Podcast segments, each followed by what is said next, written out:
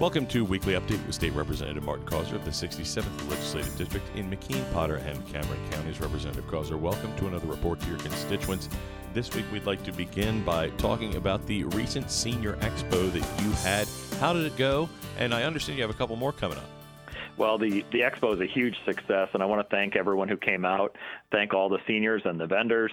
It was a, a, great attendance. There's there's always a huge amount of information that's available about programs and services that all benefit senior citizens across the Commonwealth. We're hosting uh, two additional senior expos this year. The next will be on Friday, September 9th at the Kane Community Center. That's on Fraley Street in Kane.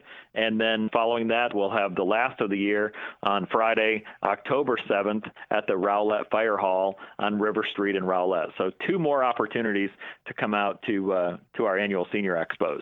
The next thing we'd like to talk about, Representative, deals with the House Majority Policy Committee, which of course you are the chair of, and a hearing you recently had on critical minerals. Can you explain what these are and what you heard? Policy Committee recently traveled to uh, Penn State University at University Park to uh, hold a hearing and tour with the topic being critical minerals and, and rare earth elements and developing critical minerals and rare earth elements in the Commonwealth would boost national security, minimize supply chain disruptions, create jobs, and, and also clean up the environment. And, you know, critical minerals and rare earth elements are vital components in today's technologies, including computer chips, smartphones, touch screens, medical devices, state of the art defense systems, alternative energy sources.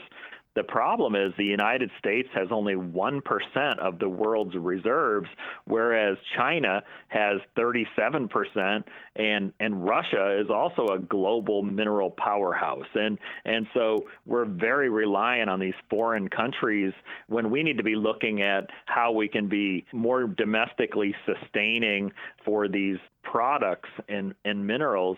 Penn State has been working to explore secondary resources including industry byproducts such as uh, coal mining waste, drainage from abandoned coal mines, uh, refuse piles, and fly ash from coal burning power plants looking at these secondary resources so that we can develop additional processes that cleanly recover elements like cobalt and manganese from acid mine drainage, for example. Uh, synthetic graphite from domestic coal. Those are just two examples. We, we have to become more self sufficient we can't be controlled by these other countries. We need to be doing everything we can to be self sufficient. Uh, we had an opportunity to join the Veterans Affairs and Emergency Preparedness and also the agriculture committees in touring the laboratories at Penn State and took a look at some of the work that they're doing. And, and also through the hearing and the tour, uh, it was stressed the fact that we need to establish a pilot plant somewhere here in the Commonwealth to further develop these technologies. So it was a very important hearing to uh, view the public hearing, Majority Policy Committee's website, pagoppolicy.com. And the last thing we'd like to talk about, Representative, is that we have recently passed the state budget, and there's a lot in this that deals with public safety, public health, making sure that people are taken care of. What's going on here? How does this budget break down?